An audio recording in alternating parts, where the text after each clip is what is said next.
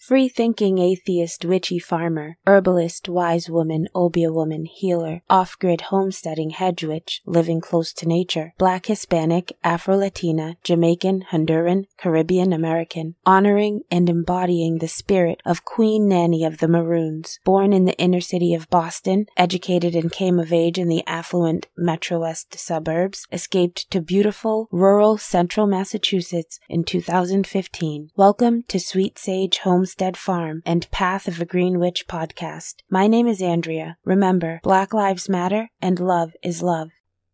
I really want to start recording this episode on herbalism, but I am still sick and I sound like crap. Whatever, I'm gonna go with it because part of the reason I've been researching these specific herbs is because I'm sick. So again, I will try my best to sound as clear as possible. Today is Saturday, February 13th, 2021. And for anyone who cares, it is 12 degrees Fahrenheit outside. On the Celsius scale, that's in the negatives. It is 12 degrees Fahrenheit. And that's actually 12 degrees warmer than it has been. This is going to be just a brief intro and overview of herbalism. What I want to do is intro nine specific herbs that I want to delve deeply into. And they are nine herbs that are highly recommended for respiratory issues and for the cold and flu I am not a medical professional. I have no medical training. I am not giving medical advice. I am simply relaying information that I found that you could follow up with your doctor, herbalist, naturopath, talk to a professional about it, and do more research because I am sharing highlights of things. I don't want to read like word for word every single thing that was written in a copyrighted book. So I'm basically sharing my notes and some of my opinions as well. I am gathering lots of information from a lot of different sources, but two of the books that I own that I am pulling some general information from for this episode are National Geographic's Guide to Medicinal Herbs, the world's most effective healing plants, and also The New Healing Herbs, the ultimate guide to nature's best medicines, featuring the top 100 100 time tested herbs. That one is by Michael Castleman. I will include ISBN numbers in the description box for anyone who is interested in tracking these books down and purchasing them or borrowing them from the library for yourself. Herbal remedies have been the mainstay of folk medicine in many cultures throughout history, and they're still used by people in less developed countries where pharmaceutical drugs are either not available or not affordable. Generally speaking, whole plant preparations are less toxic than like your purified concentrated derivatives, and whole plant preparations tend to be effective and cost cost effective for treating a lot of common health conditions. And actually, some medicinal herbs have uses that you can't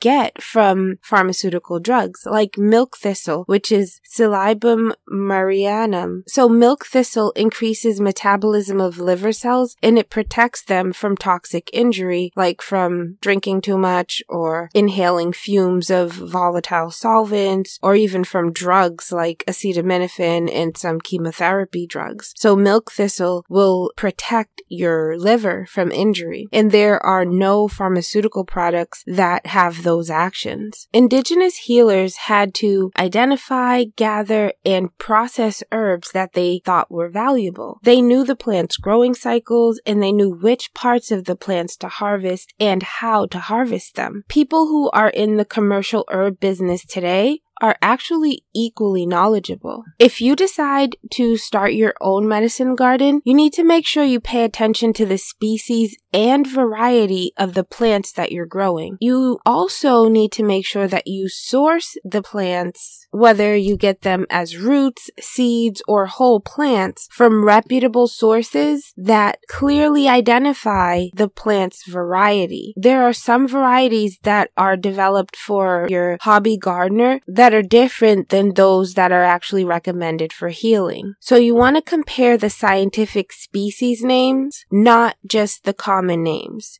Make sure you're checking the scientific species names. And just like the vigor of flowers and vegetables will depend on the soil, the climate, weather, and growing conditions, the effectiveness of medicinal herbs will also vary from plant to plant, garden to garden, year to year. Let's talk a little bit about safety. Herbs can be potent. Make sure that you read labels and you pay attention to the recommended dosages and make sure that you avoid combining herbs on your own. Do not combine herbs on your own. A lot of times there will be several different herbs that are recommended to treat one particular ailment. It is not recommended that you take all of the herbs that are recommended to treat that ailment at the same time. That is not recommended. If you use prescription drugs, make sure that you seek the advice of your doctor before you take any herbal remedies. You need to talk to your doctor about it because some combinations of herbs and pharmaceuticals can be dangerous or they can cause undesirable effects. Pregnant women and breastfeeding women should be especially careful about using herbal remedies and should definitely seek the advice of a medical professional before taking any herbal remedies while pregnant or breastfeeding. And before you decide to give herbal remedies to children, you definitely need to consult a medical professional who treats children. So there are many different ways of using herbs. Herbal remedies actually come in many different forms such as infusions, decoctions, syrups, powders, tinctures, essences, ointments, and poultices. So let's talk about what each one of those is. An infusion is generally a tea preparation. Plant parts and hot water are mixed for a short time to extract the essences of the plant parts. Decoction, a longer tea preparation. So with an infusion, you are leaving the plant parts in the hot water for a short time, but with a decoction, you're leaving the plant parts in the hot water for a long time, and you may even have them simmer. So this is a longer tea preparation. The plant parts simmer in hot water for a longer time than with an infusion. So decoctions and infusions are similar, but with a decoction, the plant parts are simmering for a long time. Syrup. With a syrup, the plant parts are added to sugar water or a honey water mixture. Powders are dried plant parts that are pulverized and they're traditionally pulverized using a mortar and pestle. A tincture is basically when essential plant components are dissolved in a water and alcohol solution. An essence is when essential plant fragrance is added to alcohol. An ointment is powdered or essential plant parts added to an oily substance such as olive oil, petroleum jelly, lard, and it's often mixed with beeswax. Some people call ointments salves. Poultices are fresh or dried plant parts applied to the skin with moist heat. So it's important to confirm that your herbal preparation contains a standardized extract. A standardized extract is the manufacturer's promise that from batch to batch, a measuring control are placed on the level of active herbal ingredients in like the tea, tincture, salve, or other product. Standardization assures proper, consistent, and effective levels. This measure is especially important in capsules capsules and tablets, you know, pills that people generally take. That's a really common delivery method that's chosen by consumers today to just take a capsule or a tablet. So you want to make sure that the product contains a standardized extract. You want to make sure that you're getting a standardized dose. Some say, like in this book, the new healing herbs, that everything old is new again. And basically what he means when he says that is all of the old remedies and treatments for ailments are being rediscovered these days. There was a time when Western medicine frowned on herbal medicine, but now it's becoming more mainstream. So here are a few examples. A report in the British Medical Journal was largely responsible for popularizing St. John's as an antidepressant. A major review of the Journal of Family Practice concluded that echinacea is an effective cold treatment. Studies published in Lancet have demonstrated the effectiveness of feverfew in migraine prevention. A study reported in the New England Journal of Medicine, which was once openly hostile to herbs, showed that cranberry juice helps protect against urinary tract infections. Recent reports in the Journal of the American Medical Association another traditional herb basher, support ginkgo for Alzheimer's disease and saw palmetto for benign prostate enlargement. Herbal medicine has gone mainstream. Even though herbal medicine has gone mainstream, it's important to understand that herbal medicine can be potent. There have been about 30 people who've died after taking Chinese ephedra or ma huang. So these were thrill seekers who started taking mega doses of the herb, like hundreds of times more than a responsible herbalist would recommend, because they were in pursuit of an acetaminophen-like intoxication. I have no idea what acetaminophen-like intoxication is, because as far as I know, acetaminophen is Tylenol, and you get no intoxication from that, you just get death. Anyway, healing herbs are the primary medicines for two-thirds of of the world's population. Even in the United States, 25% of all prescriptions still contain active ingredients derived from plants. Coffee is America's favorite morning stimulant but it's also an effective bronchial decongestant. So maybe you should try a cup of coffee next time you have a cold. Or you could try it as part of an asthma management program but you should definitely consult with your physician first. Some people use coffee to increase their stamina or assist in weight loss, minimize jet lag. Tea is less stimulating than coffee, but it's also an effective decongestant. In addition, tea is a good source of fluoride, so it helps prevent tooth decay. And some animal studies suggest that it may help reduce cholesterol. Okay, so that's interesting. I guess I kind of noticed that like I'd go and get my coffee and then my congestion would clear up a little. And I attributed that to the fresh air. I didn't know that it was the stimulant that I was drinking. So enlightening. and you know what's funny? It shouldn't be so enlightening because I highlighted that in the book. That means that I read that before and I probably read it like two or three times because I highlighted it, but somehow it still left my brain. Here we go. Coca Cola began as an attempt to develop an herbal headache remedy. Did you know that? Coke was invented in the 1880s by an Atlanta pharmacist who stocked the tropical cola nut because 19th century physicians prescribed it to treat respiratory ailments. An article in the Journal of the American Medical Association suggested giving cola drinks to children with asthma because they prefer them to standard asthma medication. So I'm sure that was a really long time ago, like, you know, in the 1800s, because I don't think people are recommending Coca-Cola or cola nuts for asthma anymore, but I could be wrong. Parsley garnishes are another echo of herbal healing. People used to munch on parsley to freshen their breath after meals. Parsley is rich in a breath sweetening plant pigment, which is called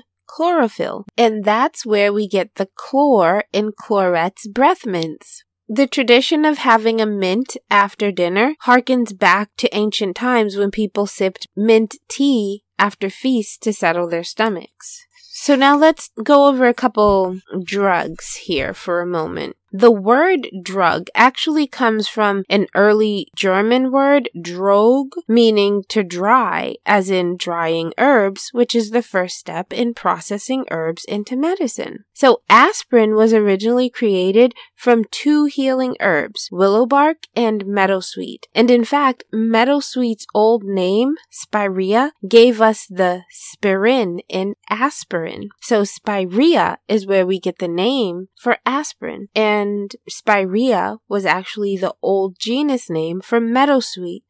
Pseudoephedrine was developed from the world's oldest healing herb, Chinese ephedra or ma huang. So Chinese physicians have prescribed ma huang or ephedra for 5,000 years to treat chest congestion. Thousands of years ago, people noticed that several herbs helped treat tooth pain, and now we know that tooth decay and gum disease are caused by oral bacteria. Science has shown that herbs traditionally used to treat dental ailments actually kill these germs. One antibacterial herb is peppermint, which is why peppermint oil or menthol is an ingredient in many toothpastes. Another is thyme. Thyme's active chemical is thymol, and it's actually an ingredient in Listerine. Metamucil is made almost entirely of psyllium seed. Cascara sagrada is the active ingredients in Stimulax, Comfolax, and Casevac, and Movicol owes its laxative action to buckthorn. So all of those are laxatives that are derived from herbal products. Did you notice how a lot of children's medicine is cherry flavored?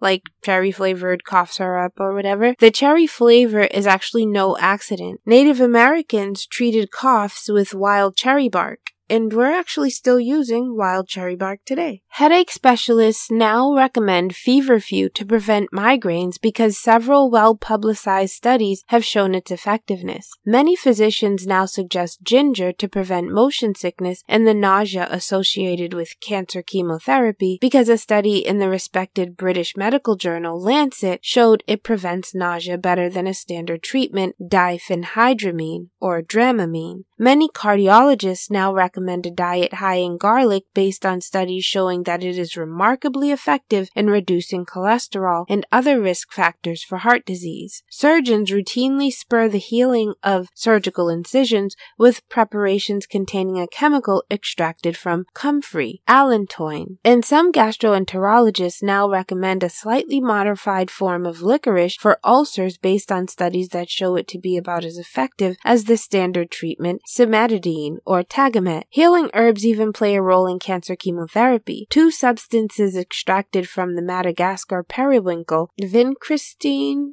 and vinblastine are now used to treat childhood leukemia and Hodgkin's disease. So we need to keep in mind that responsible herbalists consult physicians and use pharmaceuticals appropriately. For some conditions, all you need is an herbal remedy. For others, you can mix and match several approaches. But of course, there are many conditions that require professional care, and those include things like high blood pressure, diabetes, heart disease, congestive heart failure. Healing herbs can still play an important role in your overall treatment plan, but they need to be complements to standard therapies, and you must consult with your physician. So there's a legend that the first herbalist or we should say one of the first herbalists, was China's mythological emperor Shen Nung from around 3400 BC, and it's said that he died when he took too much of a poisonous herb. So those who ignore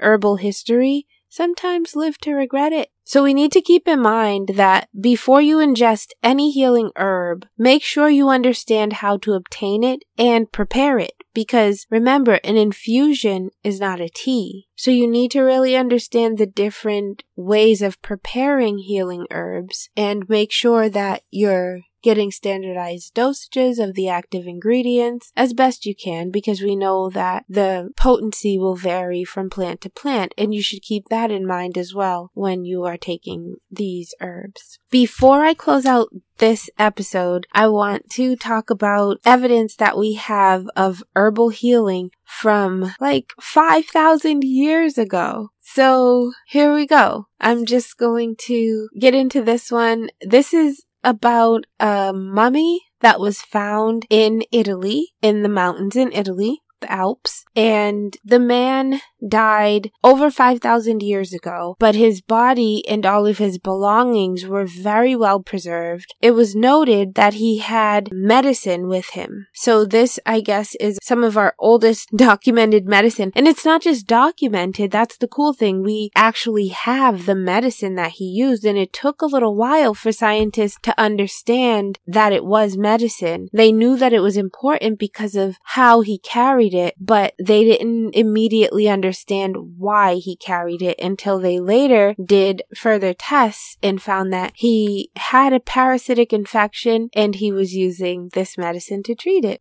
Here I will share From Magic to Medicine 5,000 Years of Herbal Healing, and this is from the New Healing Herbs. In 1991, on a glacier in the Italian Alps that had melted back to an unusual extent, hikers stumbled on a dead body. It turned out to be the naturally mummified body of a prehistoric man who had frozen to death some 5,300 years before and whose remains were preserved in the ice. Dubbed the Iceman, he's been studied by Italian anthropologists ever since. He wore straw lined leather shoes, leather clothing, a thick coat made from woven grass, and a bearskin cap. He carried a wooden bow, a leather quiver filled with stone tipped arrows, a flint bladed knife, a wood handled axe, a copper blade, and a food pouch that still contained dried deer meat and a prune. The Iceman's pouch also contained two mysterious cork like lumps about the size of walnuts that were pierced through and strung together on a leather thong, indicating that they were of value. The lumps turned out to be bracket fungus, Piptoporus betulinus, one of many mushrooms that grow in shelf like plates on tree trunks. This species of fungus contains agaric acid, a potent laxative, and an oily resin that is toxic to some bacteria and intestinal parasites. The scientists studying the Iceman had no idea why he would have carried bracket fungus until in 1998, seven years after the discovery, a painstaking autopsy of his digestive tract turned up the eggs of an intestinal parasite, Trichuris trichiura, in his rectum. It now appears that the Iceman knew he carried the parasite, which causes abdominal pain, and was using bits of bracket fungus to treat his condition. Given its laxative and anti-parasitic action, the fungus